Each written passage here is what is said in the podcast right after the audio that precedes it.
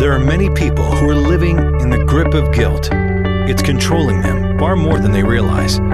Today, we'll see how we can move from a mindset of guilt to a life of grace. This message is the 12th in the series, Remind. The message is entitled From Guilt to Grace, Part 1. Here is Pastor Dale O'Shields.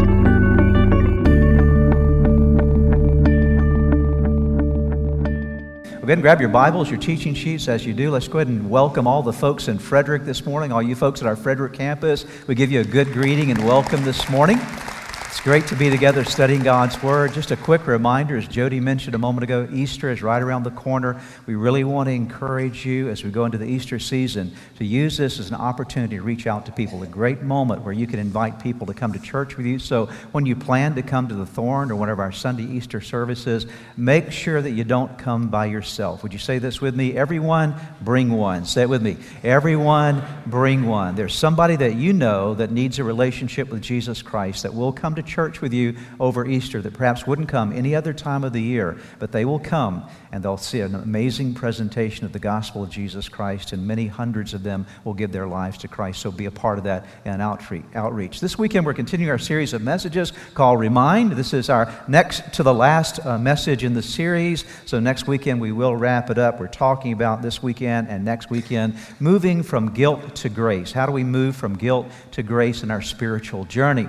Now, as we're talking about in this series, what you think is very important. God created your mind not just as a physical organ that sits in your skull, but as a thought process, as a way to actually set the course for your life. And the Bible is very clear about this. One of our theme verses, Proverbs chapter 4, verse 23 says, Be careful what you think, because your thoughts are doing what? They, your thoughts are running your life. It's the operating system of your life. I hope that you've memorized that verse by now. It's certainly become very familiar to you over these next over these last several weeks together. The apostle Paul also talks about how our thoughts are key in changing our lives, helping us to grow as Christians. Romans chapter 12 verse 2 says, "Don't copy the behavior and customs of this world, but let God transform you." That in fact implies that we need to be transformed. Let God transform you into a new person by changing changing the way you, you think. Then you will learn to know God's will for you, which is good and pleasing and perfect. So we understand and learn more of the will of God as our minds are renewed or changed so we think holy thoughts and we think healthy thoughts. So God's plan for your life is to help you to think in more holy ways and in more healthy ways. Now, I'm going to do a little diagram here on the board for us today. And please don't laugh at my artwork, okay? Because I am not an artist. I'm going to try my best to draw a brain, okay? So if this doesn't look like a brain, just pretend that this is a brain, all right? Your brain sits in your skull and it looks something like this, okay? I know it's pitiful, but there it is, okay?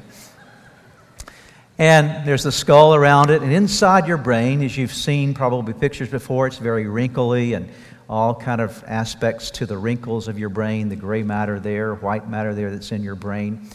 And inside these little processes of your, your crevices of your brain are thought structures. They're neurons and so forth that fire off with thoughts, and as certain thoughts are consistent, uh, they begin to form patterns of thinking, and you learn habits of thinking over a period of time, so that actually you don't a- a- actually have to think about doing things. You just do them automatically because these, these pathways are in place. For example, you get in your car, you don't really think about driving. Have you ever been somewhere before and you didn't even realize how you got there and you realize you did all the things that were involved in driving uh, watching all the cars around you and applying the brakes when you needed to, accelerating when you needed to. You really were not consciously thinking about it, but over time you form habit patterns in your thought processes that allowed you to do this. And so it's a very efficient way that your brain works because it's learning how to actually set patterns up. Now, this can be very helpful for us, but it can also be very hurtful for us because what happens over a period of time, if we're not thinking the right way, if our thoughts are not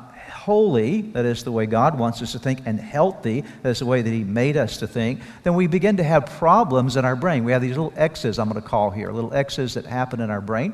And these little X's are little block points that keep us from functioning every way God designed for us to function. Now, we add into this mix not only ourselves, because sometimes we're our worst enemies, right? Sometimes you're your worst enemy. I am.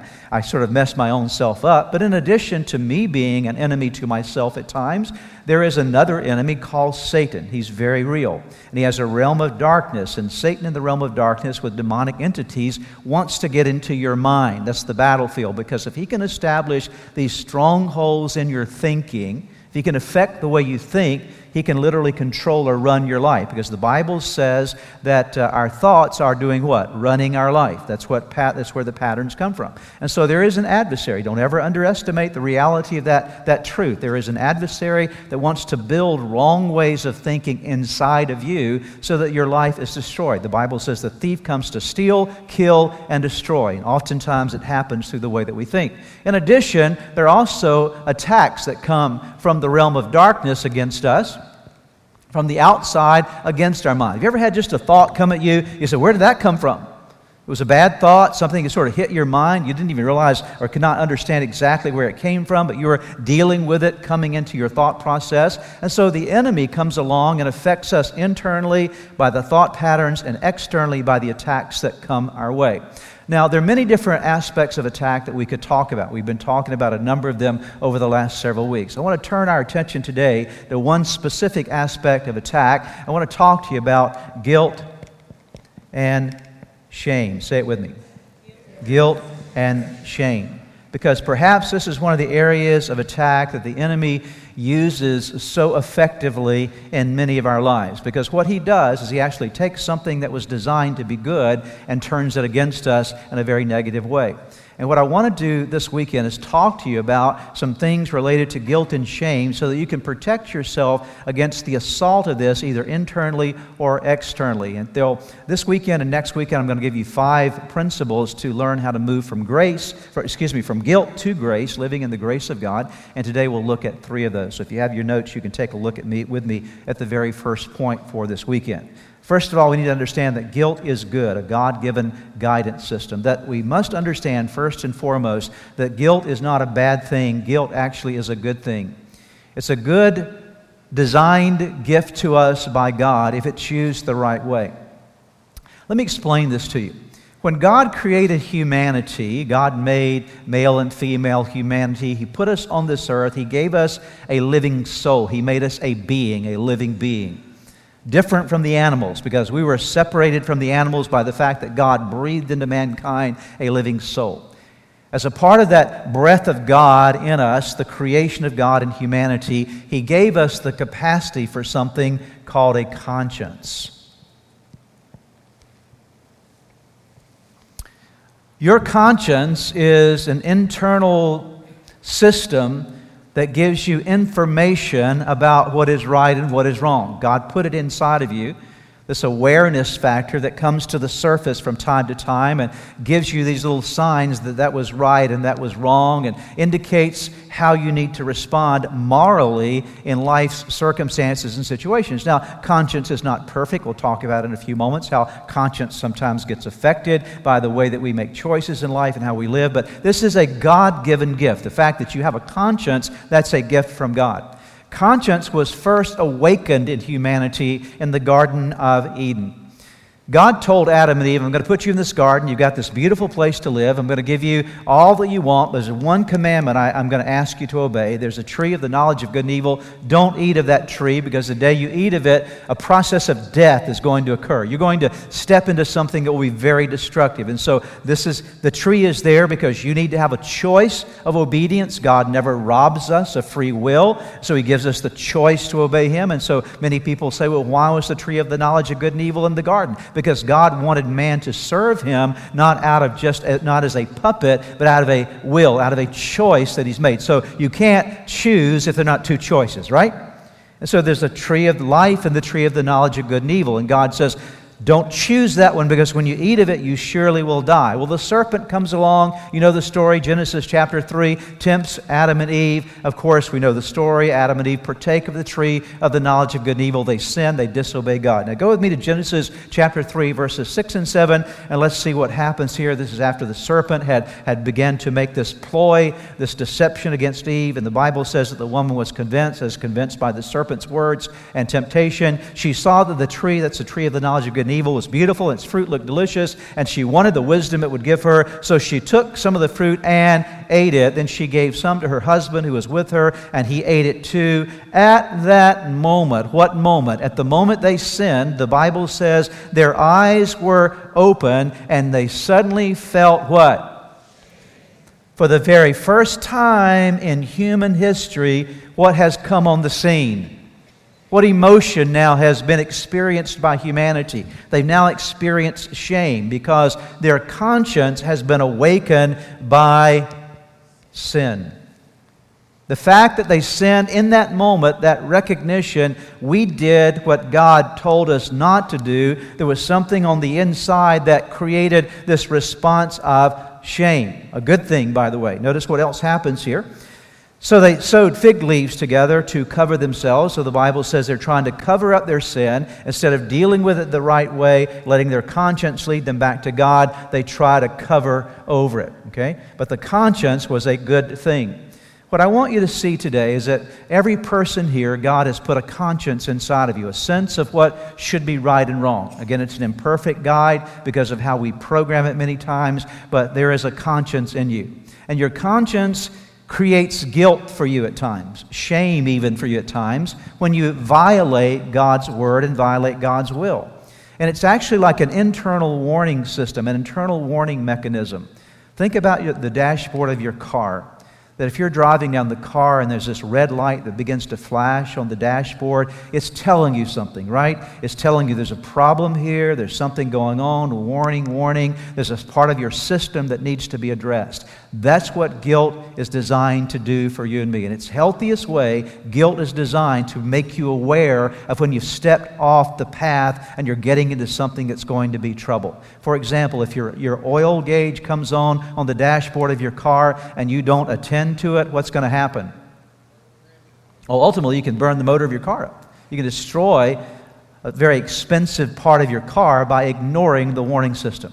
Well, when you ignore God given guilt, what happens is it puts you on a pathway toward destruction. When you ignore it, when you push it aside, you don't properly pay attention to it. So, in its right form, guilt and shame, these are actually gifts from God to us. They're an internal warning system for your life for your morality. Let's go to the second point together. The second thing that we must understand is this. By the way, in terms of, uh, there are two things on your notes. I may not go exactly over all the notes today because uh, I just simply want to talk to you a bit from my heart. But also, let me tell you something else that, that guilt and shame does for you. It makes you aware that you're a sinner. And that's a good thing because you'll never seek a Savior until you're a sinner. If you don't think that you're a sinner, you'll never approach Jesus to be your Savior. And so, what drives us, or draws us, probably is a better word, to Jesus being our Savior is the guilt we recognize of the fact that we are sinners in need of a Savior, someone to wash us from our sins. And then also, it makes us aware of the fact that we've slipped off the path and that we need to get right with God again because we've fallen prey to temptation. So, again, conscience, guilt, shame, these are good. Let's go to the second point now. The second thing we need to understand is that guilt, if you don't handle it the right way, guilt can become a horrible monster in your life. If you don't respond the right way to guilt, I mean, this thing can get really big and destructive to you. And let me talk to you about two ways that guilt, when you don't handle it the right way, begins to turn into a monster. I'll use two words here. The first word is that it can harden you or it can bring you into condemnation. It can, can condemn you. So, would you please say those two words with me? Harden, condemn. Together. Harden, condemn. If you don't let guilt work as it needs to work in your life as this internal warning system for you, you don't respond to it the right way, this is the pathway that will be led to, you'll, you'll be led to in your life. Very, very destructive, monstrous stuff. Let's talk about them individually for a moment. Hardened. When you begin to feel guilty about something and you ignore the guilt, in fact, not only do you ignore it, but you try to silence it by saying, well, that's not really wrong, or you try to justify it, or you try to rationalize that what you're doing is really okay, something happens to your conscience. You begin to actually warp and harden your conscience. Because you're silencing, you're pushing down the voice of your conscience. And what and it's almost like going into the dashboard of your car and, and, and taking the wires off the warning system so it doesn't light up anymore. Because while God is trying to make you aware of something that is wrong, you're justifying it or rationalizing it and silencing the voice of the Holy Spirit or the voice of your conscience. And what occurs in your heart, your heart actually becomes hardened and insensitive, or another word would be calloused. Hardened, calloused. If you ever worked outside, maybe it's about to happen with springtime. Many of you will go outside and start doing stuff in the yard. You'll start hoeing and cutting grass and doing all kinds of things. You'll come back in after the first day or so of doing that, and you'll have something on your hands called blisters, right? You know why? Because right now your hands are very tender. They haven't been doing for many of you outside kind of work. And so you'll come in, you have these blisters. But if you continue to do that work over a period of time, your blisters will turn into calluses. It's exactly what happens with guitar players. When they first start playing the guitar, they have very sensitive eh, fingertips. But over a period of time, you actually form little calluses on the end of your fingers that allow you to play the guitar without feeling the pain. And so notice that statement without feeling the pain. That's exactly what happens with your conscience. That if you begin to resist the voice of your conscience, what occurs over a period of time is that the conscience doesn't even speak to you anymore, that you don't even hear it anymore because you've silenced it. You've become hardened to it. That little voice has now drifted away. And anytime God's saying, look, this is wrong, and you continue to go down the pathway, what you're doing is you're silencing your conscience and justifying your behavior, and you're setting yourself up in a major way for a trap. Why? Because you're not responding the right way to guilt. And hardness of heart is a very dangerous condition. Let's go in the scriptures and see what it says about this. 1 Timothy chapter 4, verses 1 and 2. Very powerful passage. The Apostle Paul, writing to Timothy, inspired by the Holy Spirit, says, Now the Holy Spirit tells us clearly that in the last times, some will turn away from the true faith. They will follow deceptive spirits and teachings that come from demons. These people are hypocrites and liars, and read the rest with me, and their consciences are dead. The Bible says that one of the problems that's going to occur in the last days, the closer we get to the time that Jesus Christ comes back again, is the harder people's consciences will be. They will be deadened to even realize what sin is.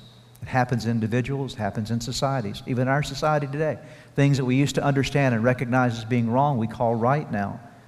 Why? Because we've been insensitized to it. We've, we've rejected what God says about certain things, and because of that, we're no longer sensitive to the reality of what God actually says in His Word regarding things. We've become hardened. It can again happen individually to you, it can happen in a relationship, it can happen society to, to us, society to, societally. I can't say the word. You got it. Anyway, all right? Notice the next one. Hebrews 4, verse 7, latter part. Read with me. Today, when you hear his voice, don't so if God comes along and says, that's wrong in your life, don't do what? Don't harden your heart. Now let's go to the next part of it, okay? So we don't want to become hardened, amen? No, I don't want this. This is the wrong way to respond to guilt, to just kind of reject it and become hard. But neither do we want to fall prey to this other thing here called condemnation. And condemnation primarily occurs in, in, in, in two ways. Let me tell you how condemnation occurs. Condemnation occurs when you feel guilt for, uh, for things that are not wrong. This primarily affects us psychologically. If you grew up in a family where you were always the problem in the family, and your feeling was, I can't do anything right.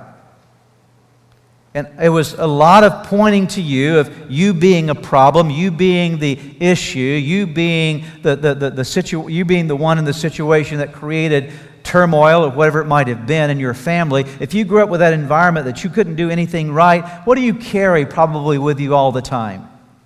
A little sense of guilt and shame about your life. There's this feeling that maybe I'm just not right. And so there are a lot of people who are going through their life feeling as though they're basically the problem for anything that happens around them. They're owning a lot of false guilt. And the enemy loves to come along and infiltrate our minds with false guilt, to make us feel guilty for things that we're not, we should not feel guilty about. See, every issue that happens in life is not your fault. Did you know that? Every problem that arises in a relationship is not your fault. Now, some of it may be your fault, and you ought to own the parts that are your fault. But if something's not your fault, it's not, you're, not, you're not to take on the guilt of the world. Dear ones, let me tell you, there's only one that could take on the guilt of the whole world, and his name is Jesus, okay?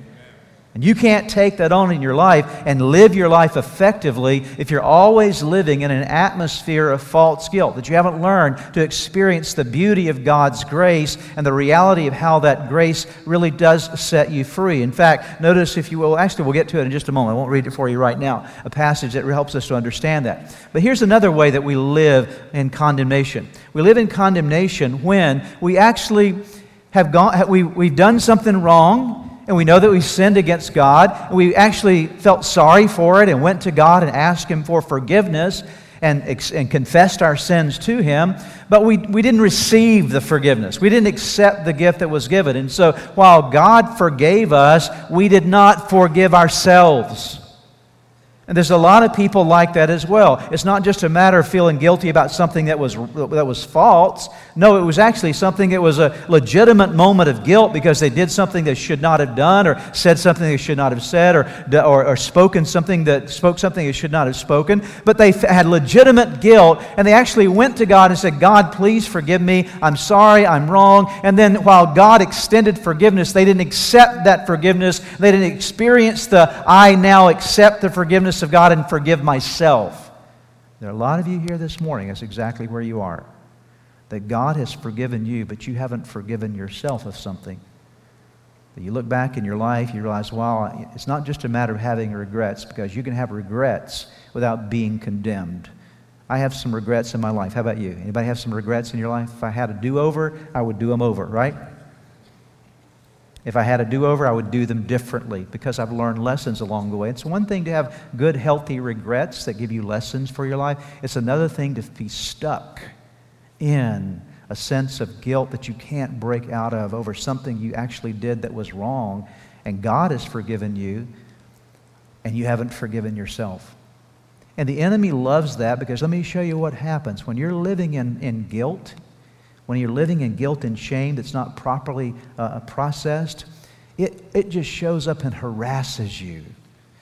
And oftentimes it'll, it'll harass you at the most inopportune times.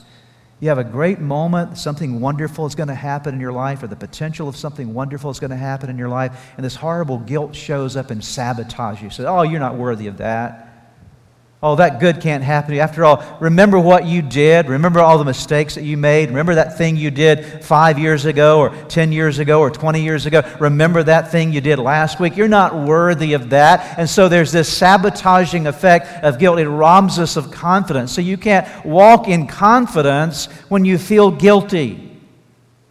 It's impossible to live in confidence when you're feeling guilty on the inside. And so here's this monster that shows up in your mind. And there's either it's false guilt, things you shouldn't feel guilty for, that you're feeling guilty for, or actual true, legitimate guilt that you haven't processed the right way and you're still living under the grip of its condemnation. See, Jesus wants to help you to move from guilt to grace. Amen?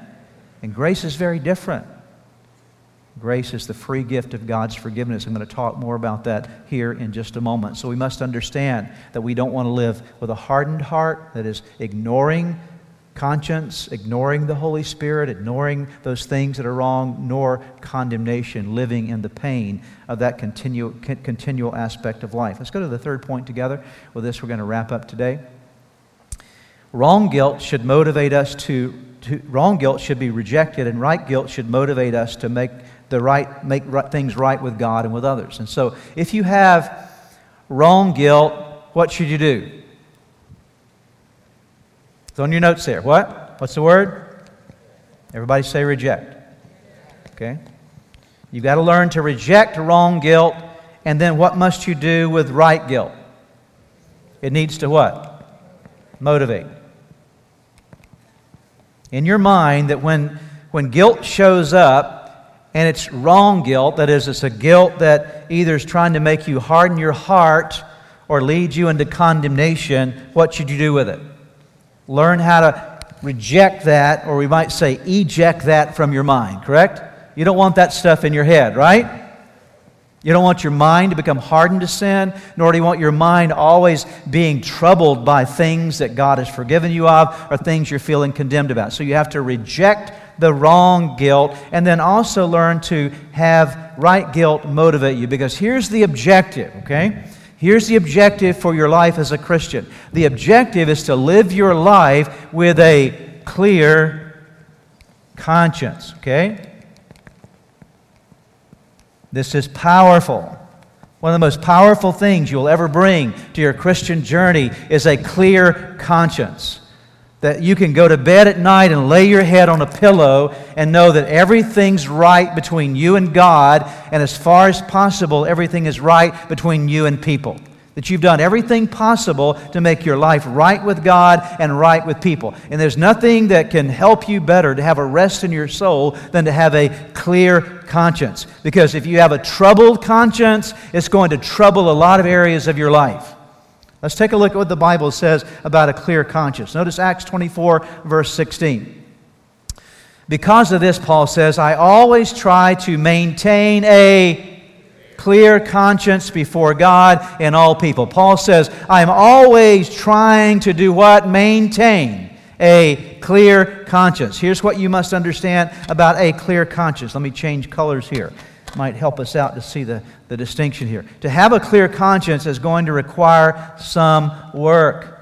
Paul said, I have to work to maintain this. There's some effort that goes into this.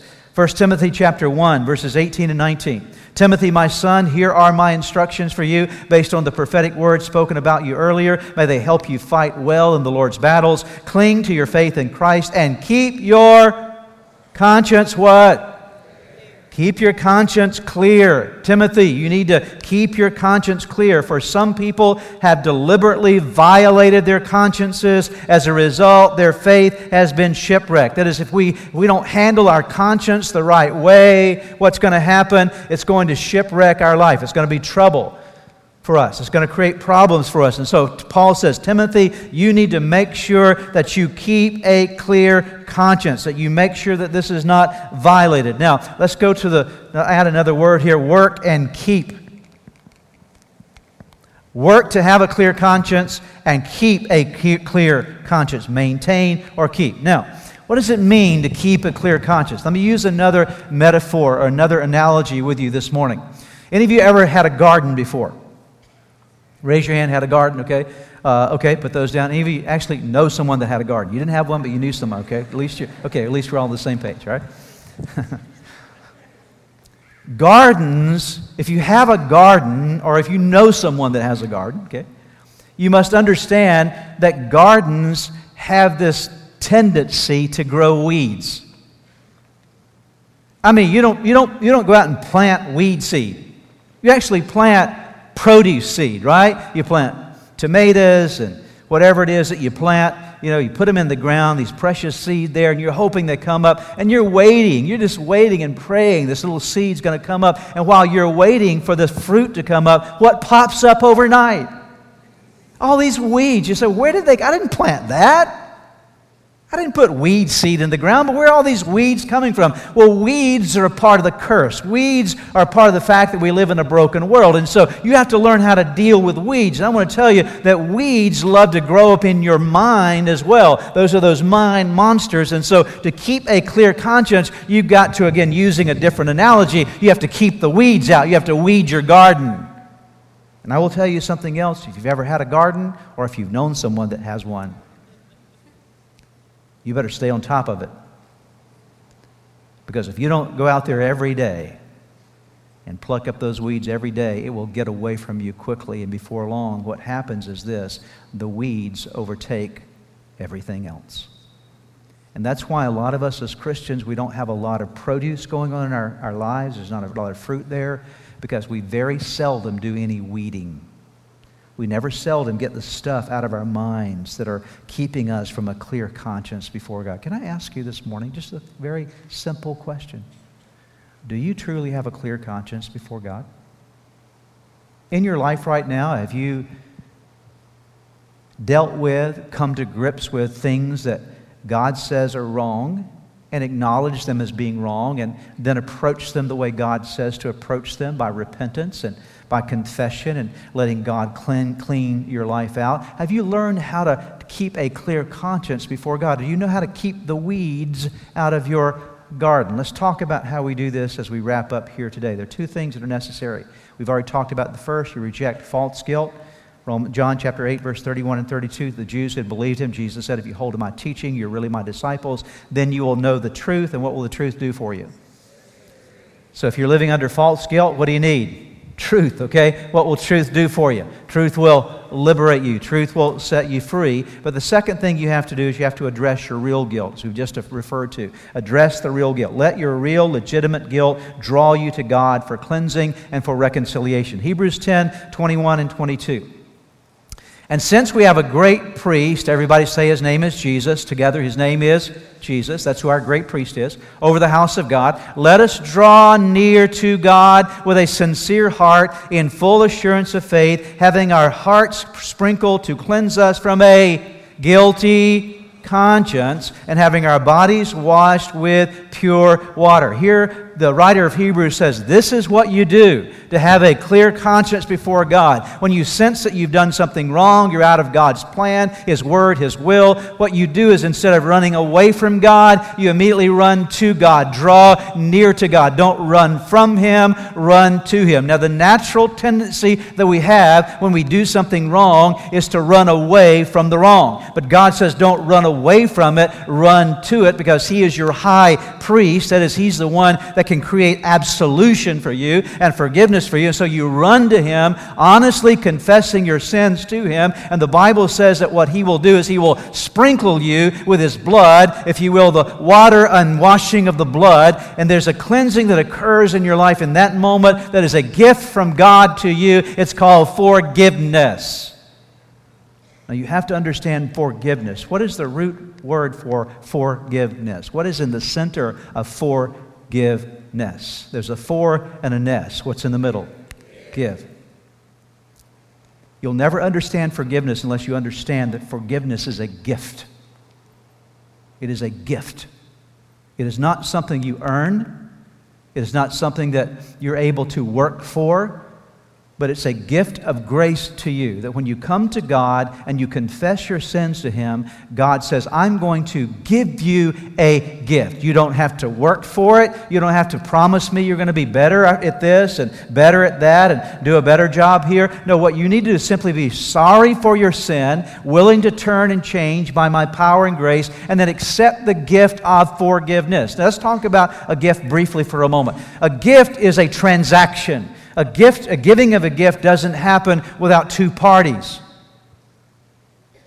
I can offer a gift to you this morning, but the transaction of a gift giving doesn't occur unless on the other side you actually take the gift that has been offered you. So the gift is offered, but the transaction occurs by the gift being received. Okay? There has to be both of the elements for the giving to transpire. It's true in the realm of forgiveness. When God says, when you come to me and you openly and honestly confess your sin to me and be, being willing to turn from it in repentance, I'm going to offer you a gift. Let me ask you a question. When someone who legitimately wants and desires generously to give a gift to another person, if that person rejects the gift, what happens to the person who's giving it? What do they feel? If you really want to give somebody a gift, you want your, your, everything inside of you wants them to be blessed by this. And you offer it to them and they don't really embrace it, what happens? There's, there's a sadness, there's a sorrow that goes along with that. And what do you think God feels whenever you come to Him and confess your sin, and then He says, Now I'm giving you forgiveness, and you don't embrace that and live in it? You don't experience the beauty of what the reality is because you, you say, Well, I'm not really worthy of that, or I'm going to work hard, Jesus, so that I can prove that I'm worthy of it. No, no, no, that's not the way it works. Grace is very different, folks. God's plan is that you learn to live in, say it with me, Grace. Now, grace does not mean that you can go on sinning and just do whatever you want and God accepts you. No, grace should change your life. Grace transforms you. We'll talk more about that next week. When you get grace in your brain, when your brain becomes filled with grace, you have a grace brain, everything in your life changes, okay? Your relationships change, your confidence with God changes. The way you deal with people changes. The way you live your life changes because you realize that grace comes to set you free from sin. It's an empowering element of your life. It doesn't excuse stuff, it actually empowers you to live differently. But you can't experience grace until, first of all, you've accepted forgiveness. So, my challenge to you today is we put a wrap on today's message and just hold there, dot, dot, dot, until next week is to ask you again how's your conscience? Have you hardened it? Have you taken what God's Word says and have you rejected it and ignored it and pushed it away and stifled and silenced the still small voice of the Holy Spirit inside of you to the point where your heart now is, is callous? If so, the beautiful thing is that God knows how to tenderize hardened hearts. Amen? That if your heart's hard, it's not the end of the road for you because God knows how to tenderize hardened hearts. Have you, are you living in condemnation? Today, reject false guilt and accept the reality of forgiveness for legitimate guilt. Come to God. Don't run from Him, run to Him. Amen? Let's pray together. Father, thank you for your word today. We're so very grateful that you've given us this beautiful gift called grace. Lord, we want our minds to be grace minds. We don't want to have minds that are filled with, with hardness, condemnation. We don't want to think that way. Those are strongholds of the adversary. So I pray that today, where we've been hardened, I ask in Jesus' name that even in this moment, the tenderizing ministry of the Holy Spirit would come, that the hard calluses over our heart would begin to be removed, that once again we would, we would be tender and responsive and sensitive to you.